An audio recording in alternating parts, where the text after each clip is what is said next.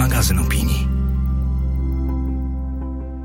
Wiersz na poniedziałek, czyli zacznij swój tydzień od poezji wybieranej i omawianej przez redaktorkę naczelną pisma. Nazywam się Magdalena Kicińska i zapraszam do słuchania podcastu. Cykl powstaje we współpracy z Fundacją Miasto Literatury.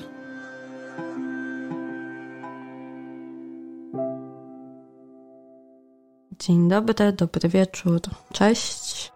Pomyślałam dzisiaj, że opowiem Wam o poecie, który dla mnie jest bardzo ważny i myślę, że jeszcze w tym roku do niego powrócimy, że to nie jest pierwsze spotkanie z Krzysztofem Kamilem Baczyńskim, bo właśnie o nim mówię. I nie tylko dlatego, że Sejm uchwalił ten rok, 2021 rokiem Krzysztofa Kamila Baczyńskiego w stulecie jego urodzin. Poeta przyszedł na świat 22 stycznia 1921 roku i zmarł w tym samym mieście, w Warszawie, w tym samym mieście, w którym się urodził w czwartym dniu Powstania Warszawskiego.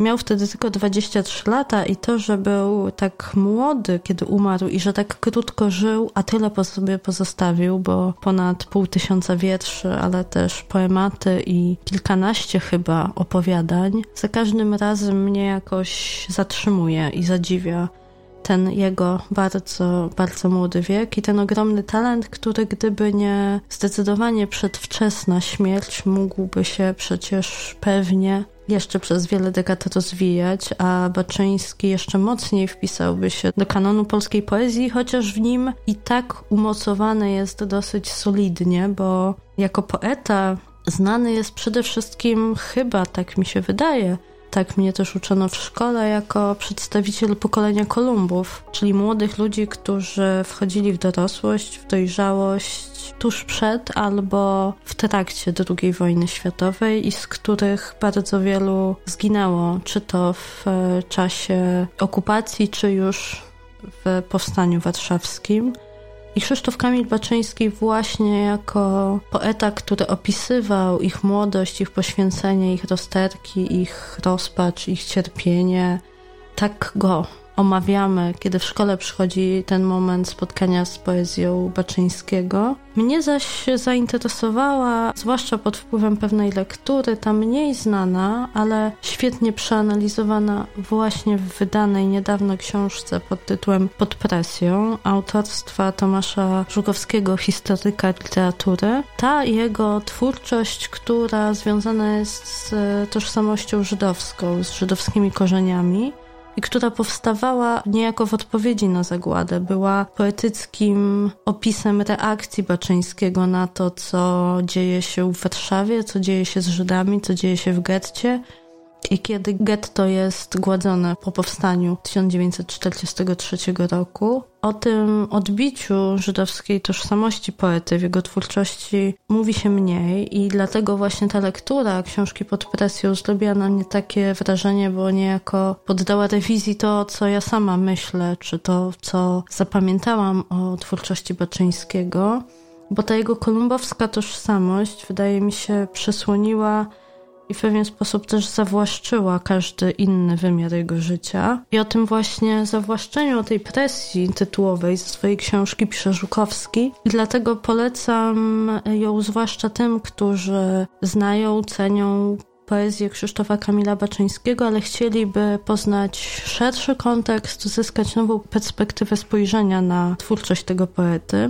Mi z kolei chyba najbliższy jest Baczyński daleki od tego wojennego i od zagładowego wpływu, choć nie znaczy to, że tych dwóch okresów czy wątków jego twórczości nie cenię, wręcz przeciwnie, one wywarły na mnie ogromne wrażenie i wydają mi się jednymi z lepszych dokumentów epoki, czy takich reakcji na doświadczenie wojny, doświadczenie traumy. Ale chciałabym dzisiaj przywołać wiersz poety, który odbiega tematyką, poetyką od tych tematów i jest jednym z tych młodzieńczych tekstów, chociaż trudno mówić o młodzieńczym etapie poety, który zginął mając 23 lata W każdym razie wiersz, o którym mówię, powstał w 1938 roku i czytając go dzisiaj przed nagraniem podcastu próbowałam sobie wyobrazić tego poetę wtedy 17-letniego, młodego chłopaka, wrażliwca, który pisze tekst, a tekst ten do dzisiaj jest śpiewany w formie piosenki.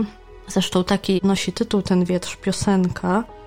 Jest chyba przede wszystkim wyrazem takiego młodzieńczego, co nie znaczy naiwnego spojrzenia na świat oczami człowieka, wędrowca, podróżnika, który idzie i chłonie krajobraz i jakoś na niego reaguje. A to jakoś to jest wielki zachwyt, zauroczenie, takie wręcz dzisiaj w nurcie ekopoetycznym bardzo mocno ukorzeniona. To jest przede wszystkim zachwyt nad naturą, nad otaczającym światem, nad jego przejawami, takimi, dla mnie to jest wiersz późnego lata, takiego dojrzałego lata, kiedy te kolory są już bardzo nasycone i kiedy już gdzieś tam na horyzoncie pojawia się nostalgia za tym letnim krajobrazem.